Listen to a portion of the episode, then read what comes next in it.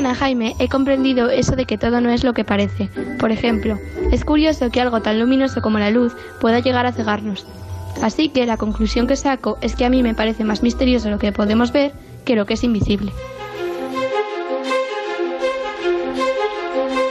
En Onda Cero tenemos una estación de radio, en un faro que asoma al Cantábrico.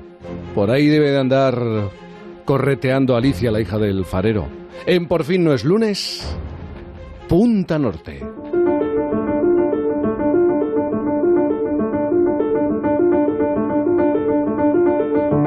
Y yo creo que sí, es más misterioso incluso lo, lo visible. ¿eh? E incluso es mejor es mejor que sea visible. ¿eh? Es mucho mejor. Javier Cancho, Punta Norte, buenos días. ¿Qué tal, Jaime? Buenos días a todos. Eh, oye, está en un debate, hoy me parece un poco eh, llamativo, Alicia, la hija del farero, esto de lo visible o lo invisible, el misterio está en lo visible. no sé por qué ha tomado este camino la hija del farero. yo tampoco lo sé, Jaime. La verdad es que me ha dejado desconcertado porque en las conversaciones que hemos tenido mientras preparábamos el capítulo en las que ella se asoma de vez en cuando, pues no, no hemos hablado de nada de esto que ha comentado, pero no sé. Bueno, es intrigante, ¿eh? es intrigante lo que ha dicho Alicia.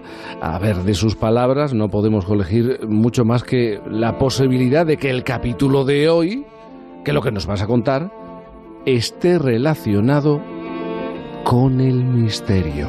Hay misterio, sí, el misterio de la vida y la naturaleza.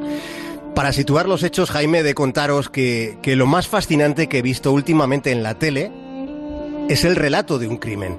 El doctor Garvin Broad le contaba a la BBC cómo sucedieron los hechos. Veréis, al principio, la asesina inyectó a su víctima en la cabeza una poderosa neurotoxina para que esa sustancia le llegara al cerebro. De ese modo pretendía que antes de morir la víctima fuera completamente sumisa. A continuación, rebanó una pequeña parte de su cabeza para beberse de inmediato el líquido espeso que emanaba del corte. Luego la arrastró como se arrastra a un perro con correa cuando el perro se resiste pero no lo suficiente ante el ímpetu de su amo. Y más tarde hizo un agujero en el suelo. Una vez terminado, metió dentro a su víctima sin que hubiera muerto todavía. Por tanto, se disponía a, a enterrarla viva. Bueno, en este momento Después de lo que acabas de contar, a ver, tengo dos sensaciones y me parece que va una tercera en camino. La primera es que a mí no me parece, los oyentes deben de estar ya pensando más en el aperitivo después de un desayuno, la hora adecuada para, para un relato tan crudo, Javier, es mi opinión. ¿eh? Y la segunda es que te encuentro, para los que te conocemos, a ver, sorprendentemente sádico esta mañana. Y espérate porque me está llegando ya la tercera la tercera impresión. Eh, es que es que en lo que has contado hay seguro un trasfondo de sorpresa, de misterio. Pues te diré, Jaime, que la tercera impresión esta vez es la que cuenta. Eh, en ah. ocasiones, siendo la misma historia, la historia cambia incluso por completo dependiendo de quiénes sean los protagonistas.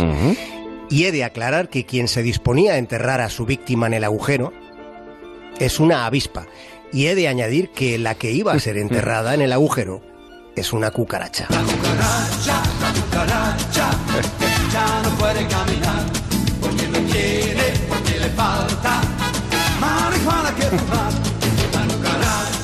Esta es una versión eh, un poco menos sádica a pesar de lo de la marihuana, porque, porque ya sabes cómo, qué le pasa a la cucaracha. Esto sí que es sádico. Sí. Y, es una canción casi infantil, al menos lo era en nuestra época. ¿eh?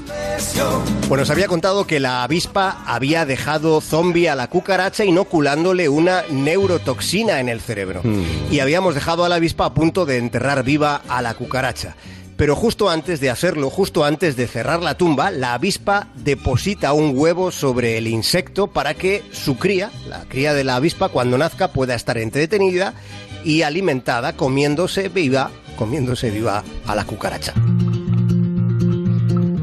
Vaya giro, salto doble mortal, ¿eh? desde que hemos arrancado hasta este momento. Eh, eh, está bien saber de todas maneras que las avispas son destructoras despiadadas de unos seres tan repelentes como las cucarachas, pero me vas a reconocer que el procedimiento exterminador de las avispas es que es poco estimulante. Ya, eh, bueno, fíjate, mira, el, doctor eh, Garvin Broad, en cambio, es de los que piensa, es de estos eh, entusiastas máximos de la naturaleza y él piensa que las avispas son seres alucinantes. Habrá quien nos esté escuchando que diga, bueno, bueno, qué exageración. Bueno, él pone como ejemplo el asombroso exoesqueleto de la avispa esmeralda, que es capaz de propiciar un fenómeno óptico que la verdad es muy flipante, porque muestra diferentes colores dependiendo ¿eh? del ángulo desde el que se la esté mirando a, esa avispa. Las avispas esmeraldas tienen exoesqueletos nacarados, tornasolados e incluso refulgentes. Y hemos de decir que la naturaleza supo encontrarle a las avispas una función muy específica, muy necesaria y quizá bastante desconocida. Esa función, Jaime, consiste en mantener bajo control a los otros insectos. Mm. Porque si no fuera por las avispas viviríamos posiblemente atosigados por esos otros insectos y el ser humano que está dado a, a usar pesticidas habría llenado el mundo de todavía más peste química de la que tenemos. Es verdad que la avispa asiática está siendo un incordio y es cierto que es una invasora peligrosa. Desde luego resulta mucho más interesante, por ejemplo, la avispa europea, la que hemos tratado cuando éramos niños o la que nos ha molestado más de una vez o hemos percibido así como molestia su presencia. Esta avispa, la europea, es conocida como la risa persuasoria y la persuasoria europea, Jaime, es una especie de avispa sable que caza larvas de moscas que las moscas esconden debajo de la corteza de los árboles. Y esas avispas usan algo llamado el ovipositor para perforar las fibras de madera del tronco de, los árboles, Jaime. A, ver, imagino yo que es un ovipositor por el nombre, pero igual a, lo mejor viene bien que lo expliques. Bueno, el, ovipositor es como una especie de apéndice que sale del abdomen, que, usan primero como si fuera un taladro para perforar la madera, para picar después el gusano de la mosca, y ya al final lo que hacen por ese tubito minúsculo... Eh, en, el diámetro del, tubo es depositar un huevo sobre, eh, sobre esa parte del, otro insecto. De nuevo, la avispa no mata inmediatamente a su objetivo, sino que usa su veneno para inmovilizar a su presa. Qué simpáticas, ¿eh? Sí.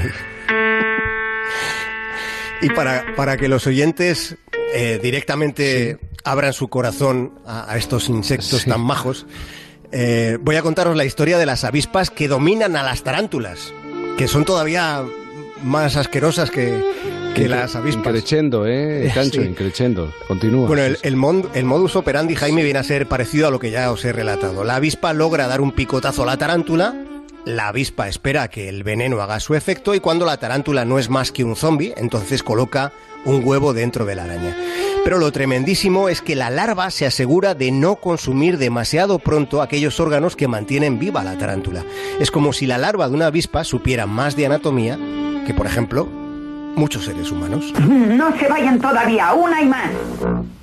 Ya lo decía Super Ratón y con las avispas pasa más todavía. Fíjate, Jaime, no se descarta que fueran las avispas las que mostraran la idea de papel que empezamos a usar eh, los seres humanos hace 5.000 años en Egipto. Porque las avispas, después de masticar la madera, consiguen crear nidos de una materia que, es muy, muy, muy parecida al papel, a lo que era el papiro de los egipcios. Mira, después de lo que acabas de contar, a mí es que me, me han terminado de conquistar, aunque te voy a reconocer que fundamentalmente eh, por el hecho de que sean un contrapeso a las cucarachas que son, lo, quiero recordar, eh, que son los seres que más rápido se reproducen en todo el planeta y que están desarrollando una, una, llamativa resistencia a los insecticidas.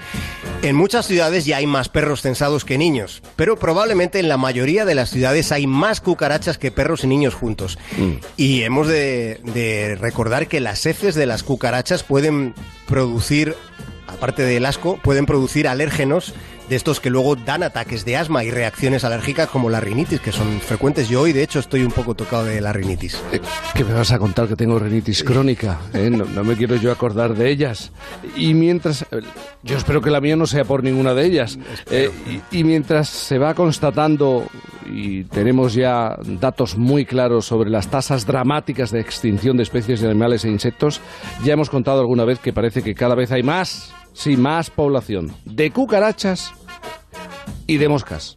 Sí, las cucarachas y las moscas son un ejemplo, ¿no? Un síntoma de un hecho incontestable, Jaime, que es que el equilibrio ecológico de nuestro planeta, de este, que no hay más, pues ese equilibrio se está tambaleando.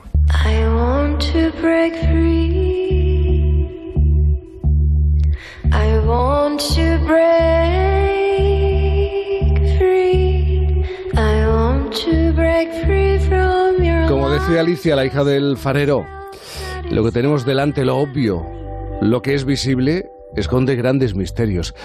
Pero Javier, cucarachas, avispas, moscas, es que es... Eh, has tenido un domingo, tienes un domingo que...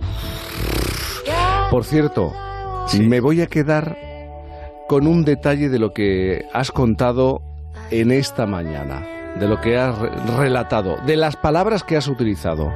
Nacarados, tornasolados, refulgentes. Que levante la mano quien ha escuchado recientemente estos términos en la radio o los ha leído. Me encanta que recuperes insisto, nacarados, tornasolados y refulgentes. Es mérito de las avispas, Jaime. De, las avispas, sí, sí. De esa avispa en concreto. De la esmeralda, además. De la esmeralda. Querido Javier Cancho, hoy con una temática especialmente agradable, ¿eh? Eh, pero muy instructiva, como siempre contigo, en Punta Norte. Te mando un abrazo muy grande y disfruta del domingo, que para eso está. Un abrazo enorme, Jaime, un abrazo grandísimo.